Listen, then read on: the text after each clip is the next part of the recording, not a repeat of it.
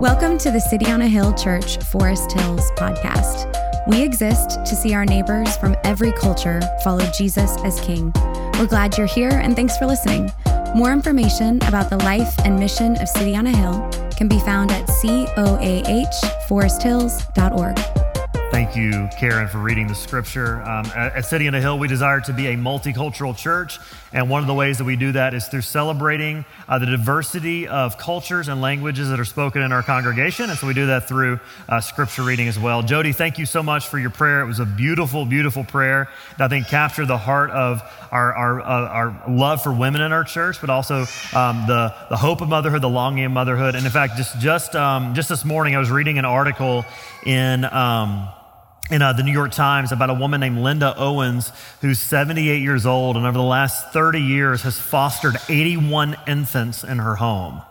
And it's just a beautiful picture of motherhood and bringing the most vulnerable into their home. And our church's heart for fostering as well. We have people in our church who are fostering, who long to foster, and that is a piece of that motherhood and that spiritual motherhood that you mentioned. So thank you again so much.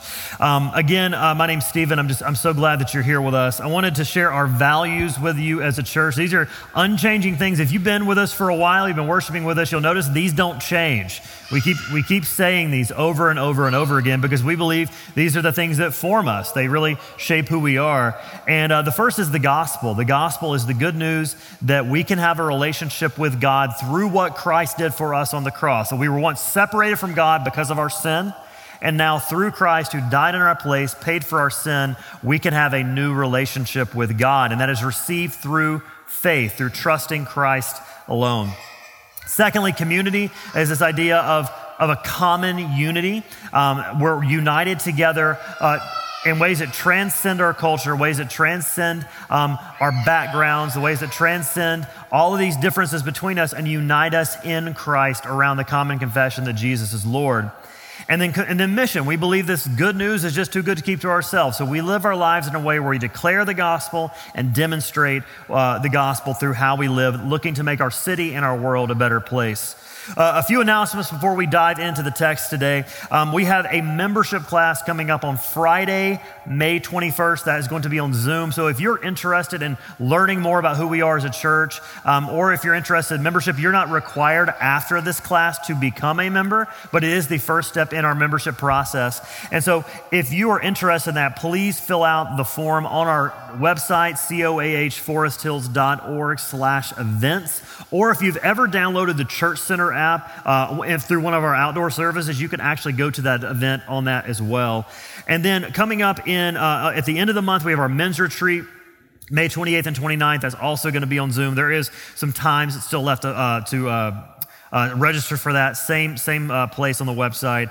And then our summer plans. I want to give you guys kind of a picture of where we're going this summer. We have some exciting things happening this summer. We're really prioritizing relationships. We're going to build relationships with each other, build that relational warmth that COVID has robbed from us over the last year. And so we're going to be spending a lot of time together doing fun things, getting the whole church together, gathering for some studies this summer as well. And so we're going to send out a guide for you to look at over the next couple of weeks. So we're looking at the book of Jude, the letter of Jude. So again, if you haven't turned there yet, as Karen said, it is toward the back of the Bible. Find Revelation and then just go to the left. If you get into 1st, 2nd, 3rd John, you have gone too far. And so it's this little book. It may only be 1.5 pages in your Bible. And so there's this little book called Jude. We're going to spend the next 4 weeks digging into this letter together. And this letter was written by the brother of Jesus. Now, I want to take a poll real quick. Who in here is a younger sibling? Okay, so like about half the room is the younger sibling. What's one of the worst things that could possibly happen to you as the younger sibling? Being compared to your older sibling, right? If you've ever had to follow that older sibling into a classroom, into a school, and they're like, oh my gosh, I remember your sister. She was so kind and so nice and so smart and everybody loved her. And you're like, wow, I don't have anything to live up to.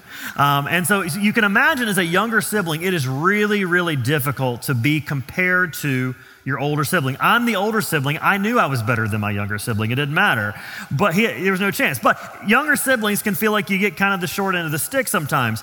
Now imagine that your older sibling is Jesus, who's never done anything wrong, ever, and is like the nicest guy on the planet.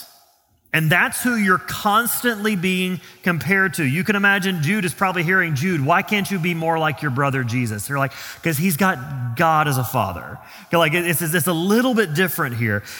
Jude, in the context of this book, this is written by the brother of Jesus. How can he possibly compare to him? This book, this letter, and if you ever, in the New Testament, there will be letters written to particular individuals or churches. We believe that this letter was written to an unknown church that's not said here in the text. We do believe it's a church because it says in verse 1, to those who were called. We believe this is the identity of a church written around the mid-60s, and we do believe that the author is the brother of Jesus. Now, the word Jude was a very common name.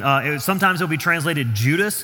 There were two Judases in the 12, in Jesus' 12 disciples. In our church right now, we have three Matts. I think there's a fourth Matt here right now, actually. And so it was a very common name in that time. But we believe that this Jude is the brother of Jesus, even though it doesn't explicitly say that he's the brother of Jesus. We get a clue in the beginning of verse 1 where it says, Jude, a servant of Jesus Christ and brother of James. Now, James, this is the James who led the Jerusalem church and was the brother of Jesus. But Jude doesn't describe himself as the brother of Jesus. He says, I am a servant of Jesus Christ.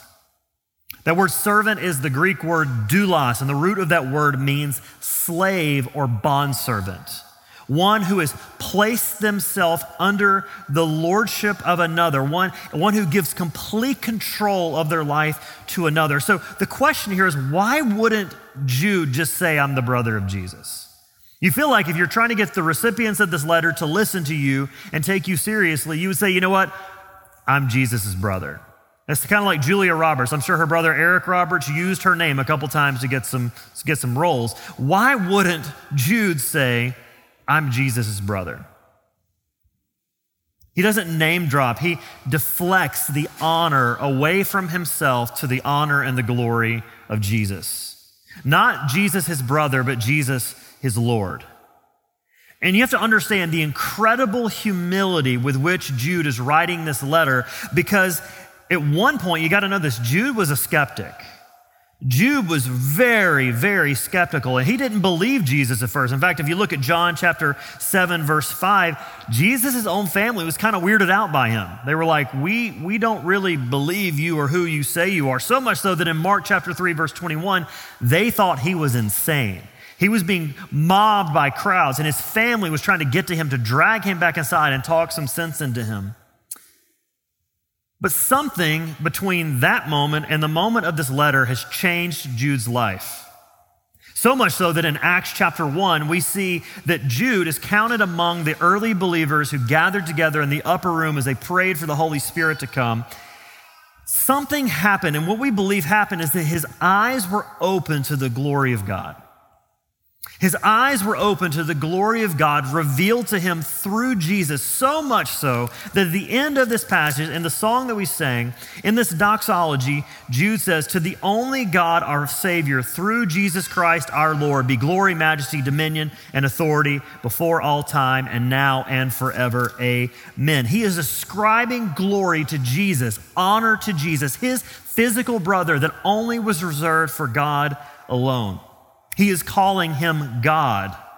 And we have to understand that in this culture, this was all based on honor and shame. For him to deny himself in this way and to give honor and glory to Jesus, he had to see something really incredible.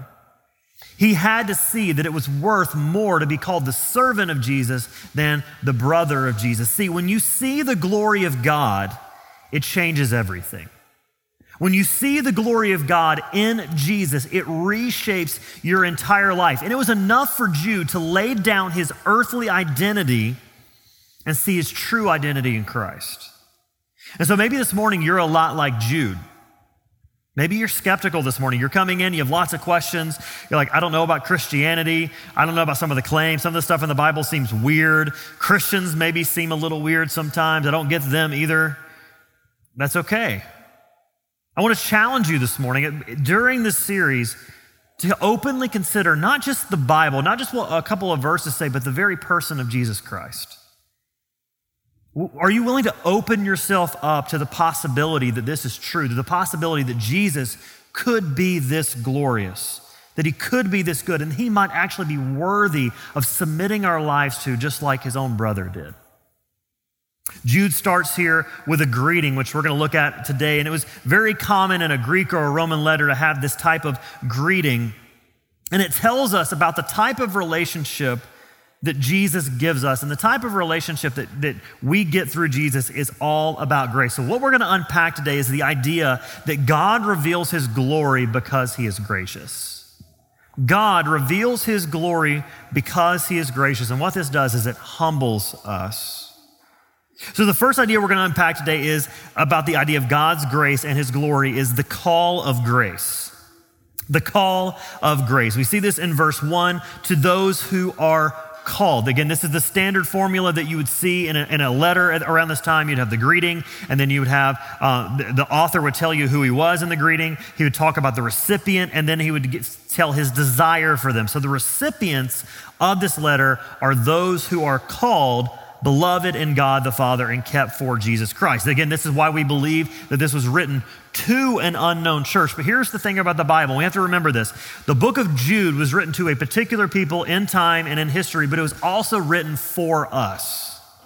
It was written to them, but for us. And so this applies to us as well, because if you are a Christian, if you have trusted Jesus Christ alone, you were called by God. God called you to himself. And so faith is not simply you attempting to be a better person. It's not about cleaning yourself up and making yourself presentable. It's not just a list of ideas. It's that God called you out of sin. He called you out of darkness. He called you out of rebellion to himself. And that is why anybody can come. It's not about you, it's all about him and his grace. And he calls people from every walk of life, no matter what you've done, no matter your background, no matter the laundry list of sins you've committed. That's why the excuse of, I could never become a Christian, or I could never trust Jesus because you don't know what I've done, doesn't apply. Because in fact, God does know what you did and he calls you anyway. And this is a supernatural calling. God calls sinners to himself. In John chapter 6, it says that all who God calls come. Now this is we're gonna go a little deeper here. This is the doctrine of predestination, or the doctrine of election. Now some of you may hear those words and they may freak you out because you have some bad experiences with them. Some of you be like, I don't even know what you're talking about, and that's okay too. There are some wrong ideas around the idea of calling or election or predestination. There's one idea that it would mean that God is keeping willing people away. That is not it. The Bible says God receives all who will come to him. It's also a wrong idea that God would only choose good people. He's choosing people who seem to meet the standard, but in fact, if you look at the Bible, God seems to call the worst of the worst as well. What we see from this is that Ephesians 2 tells us that our state before Jesus is we're dead, that we're spiritually dead. And all we want to do is we want to go after sin. We're like zombies in The Walking Dead. We go after what our natural desire is, and we need something to make us new, something or someone to make us alive. So the calling that God gives us and how he calls us is a lot like the picture of Lazarus in the New Testament. That we're coming out of the tomb, we're coming out of death to new life. And dead things don't do living things. Dead things only do what dead things do. We're called to life. And because without Christ, we would simply follow after the destruction of our own heart, our own desires, our own will, but God makes us alive. So the calling we're receiving here is simply this. Predestination, election, whatever you want to call it, is simply that God saves sinners. God rescues sinners from death and brings them to life. Now, this doesn't negate faith. Sure, there's a tension, there's a mystery, but we respond in faith to what Christ has done for us. God makes our hearts alive to believe. And so Romans 10:9-10 says, because if you confess with your mouth that Jesus is Lord and believe in your heart that God raised him from the dead, you will be saved. For with the heart one believes and is justified, and with the mouth one confesses and is saved. So faith and God calling us are not in conflict. What this means, though, is that God loved you first. That before you ever thought about loving God, he loved you. That God moved towards you while you were still a sinner. That he planned this before the foundation of the world, and he did everything necessary to save you and bring you to himself. And what this calling does, this idea of calling or election, every time you see it in the Bible, it's not meant to scare you. It's meant to give you comfort. It's meant to give you confidence. Because once you were a slave to sin, but now you belong to Christ. So we've been called according to his purposes. We've been called to salvation, to be holy people by his grace, regardless of what we've done. We've been called to him. And what this does is when we feel really down about ourselves, when we realize, you know what, I sinned again. I messed up again. We don't have to worry that God's going to just stop loving us. God keeps loving us because he called us to himself. See, this grace gives us confidence because it's a promise, not an invitation. You notice here, all three of these words, called, beloved, and kept, they're passive verbs. What that means is that those are actions that are being done to us by God. So it is God who calls. It is God who loves. It is God who keeps. And what this means is that you are called, you are loved, and you are kept. This gives us great confidence. It gives us security, and we see it in two ways by the two words that are used to describe our calling, the words beloved and the word kept. Beloved and kept. It says here, you are beloved in the Father, or in God the Father, if you were called. Beloved is simply the state of being loved. You are a loved one. God set his love upon us. He chose to love us. He's committed to loving us. And not because we're lovable, but because he's loving. And that's why the gospel is for anyone who will receive it, because it's not about what you bring to the table or how good you can be. It's simply that God chose to love sinners like you and I. But it's also a present love. It's not just that God loved us in the past, he loves us now. I remember years ago in a church, the first church I worked in full time, this old man said, you know what? He said, I told my wife I loved her the day that I married her. And I'm like, you know, I haven't been married real long, but I don't think this is how this thing works. God doesn't just love us in the past, he is presently loving us. And because he loves us, he acts in love towards us.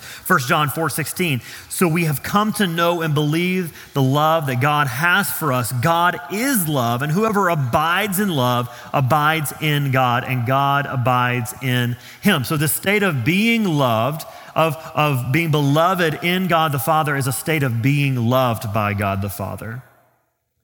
He called us because he loves us in order to love us.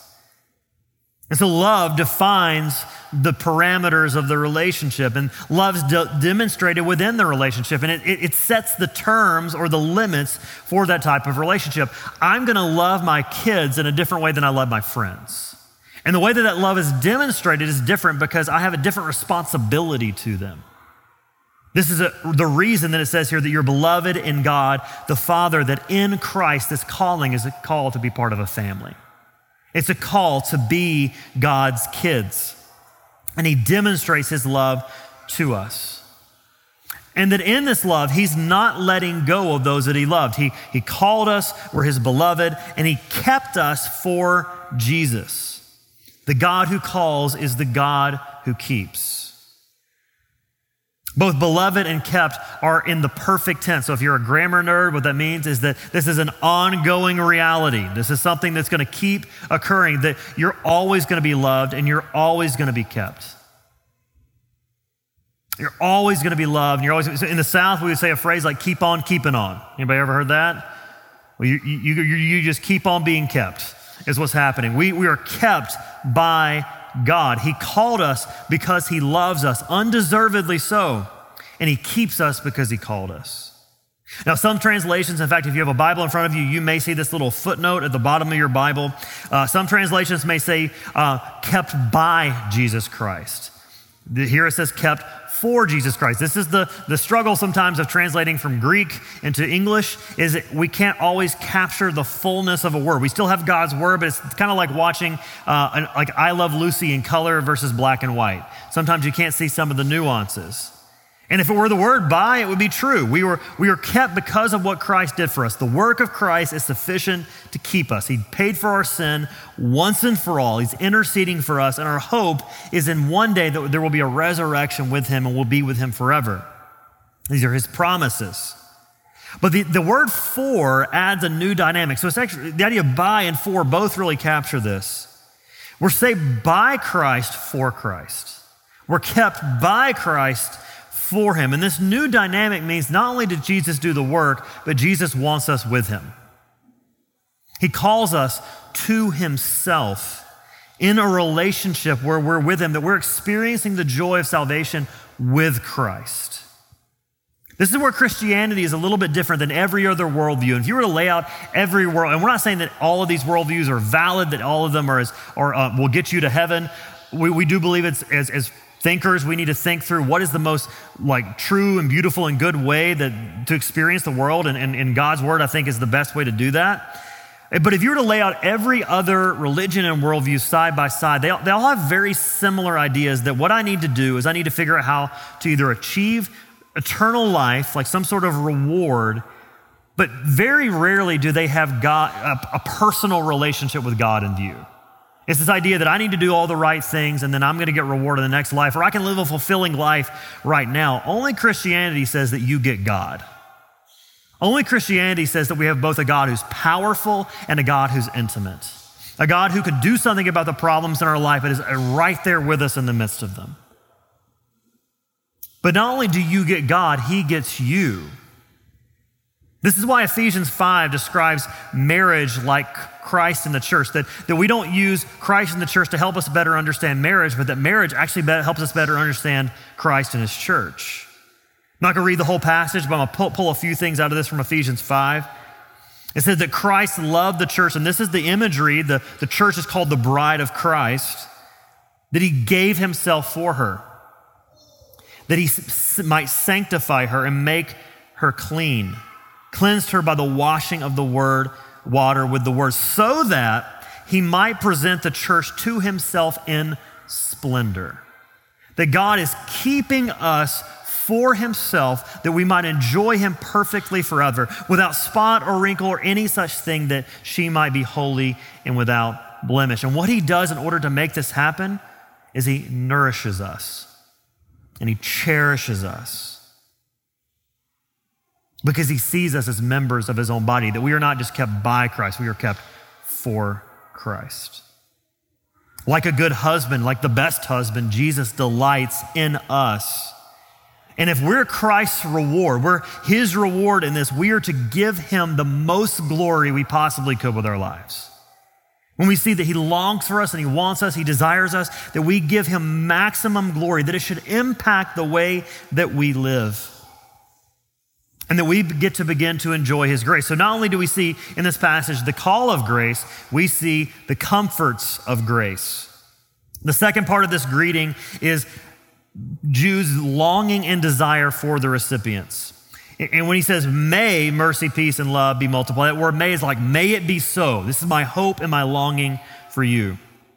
This tangible experience of the grace that they've received, the benefits of this new relationship. Years ago, I got to go into a suite at a football game. And it was one of those suites where like you're sitting up above everything and it's air conditioned and there's free food. And I was really excited because I like to eat. And so we go in and they're like, all the food's free. And I'm like, all of it? And they're like, yeah. I was like, so if I go back like 2, 3, 4, they're like, yeah, just go back and get as much as you want. I feel like LeBron in Miami, not 1 ring, not 2 rings. But like I could go back as many times as I wanted to because I was enjoying the benefits of this privilege. We get to enjoy the comforts of being called, beloved, and kept, which are the mercy, peace, and love of God. Look at verse 2. We get this, the comforts from being called by God, the benefits of his grace, and that these are to be multiplied to you. That we would see the tangible experience of these things increase in our lives. But here's the problem with multiplication. Who here's a math person? What happens when you multiply any number by zero? It's zero. Now, somebody who's like really into math, well, there's this one. No, I think it's all zero, right? It could be 1,000,000,000 times zero. It could be infinity times zero. The answer is zero. You can only multiply something that has grounding. You can only multiply something that you have through the call. See, the comforts of grace can only be multiplied to you if you have a relationship with Jesus. You can only know these benefits of mercy, peace, and love if you have trusted Christ, and all of these things will be given to you. The comforts that Jude's talking about here, before he gets into the content of the letter, which we're going to unpack next week, he says, in order to contend for the faith, you need to know how glorious Jesus is, you need to know how worth it he is, and you need to see these things multiplied in your life in order to get into the fight of faith. It's kind of like the idea that the best defense is a good offense. Years ago, I watched the 7 seconds or less Suns, and they were jacking the ball up from half court with 7 seconds left coming off the clock. It's the very same thing. Our defense of the faith comes through a good offense of the faith, where we are reading God's word and we're growing in these graces. So we get to enjoy mercy, peace, love, and grow in the enjoyment of these things and the understanding of who God is and delighting to get them through him. And this is a present reality, John 10:10. The thief comes only to steal and kill and destroy. I came that they may have life and have it abundantly. We get this life now. So what are the comforts of grace? We see here first, mercy. The Old Testament equivalent of this would be the word that was used for God's covenant faithfulness, his undeserved favor toward us, or as one scholar put it, his exceptional faithfulness to his people. And the reality is that even if you're a Christian, you still need mercy. We often think, you know what, I believe in Jesus, I said a prayer, I'm good, Jesus died for me, but the reality is that Jesus died not only for your past sins, he died for your present sins and also your future sins, right? He died for all of these things. So what this means is that right now you're still receiving mercy. You're still receiving mercy because every time we sin, we deserve it to be punished. Every time we sin, it deserves separation from God. Conrad Mabuiwe says about the love of Christ at the cross, he said, we deserve death, wrath, and hell forever. Jesus took our liability and God crushed him. Jesus drank our hell. The sin that you committed on the way here this morning needs mercy. And I'm not going to go into what you might have said to that car that cut you off today. But that sin is enough to separate us from a holy God. And if it was not for the exceptional and enduring mercy of Christ, we would be separated from him. But what we believe as Christians is that the blood of Christ is still sufficient to pay for our sins. That if you're a Christian, when you repent, the mercy of God is applied to that sin and those sins are forgiven. And if you've not trusted Jesus for that, we'd love to talk with you about what that looks like. Talk to me after the service. I'd love to share what it looks like to see Jesus pay for your sins. Secondly, we see peace with God. Because of the mercy of God, the sin and wrath of God have been removed. Because he loves you and he demonstrated that at the cross, we have peace. God is no longer angry with us over our sin. He poured all of that out on Jesus. So what that means is that we can have real, increasing, tangible peace. When your soul is troubled, when you're weary and tired, when you're worried, when you feel that low-grade anxiousness in your heart, when you feel that there's this tightness in your chest, you can have real peace with God. So what does it look like for that peace to be multiplied to you? I think it means that there's an ease in your life. You're less edgy, you're more at rest.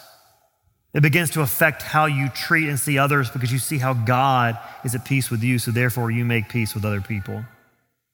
Lastly, love. Because we are beloved, he actively loves us. Tom Schreiner puts it this way: mercy and pardon are the foundations of one's relationship to God. Such forgiveness leads to peace with God, which in turn manifests itself in love. Because God has shown us mercy, because we're at peace with him, he loves us. So what does it look like for love to be multiplied to you?